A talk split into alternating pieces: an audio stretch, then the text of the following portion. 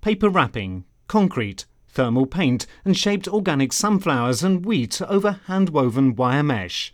160 by 93 by 25 centimetres, 2021.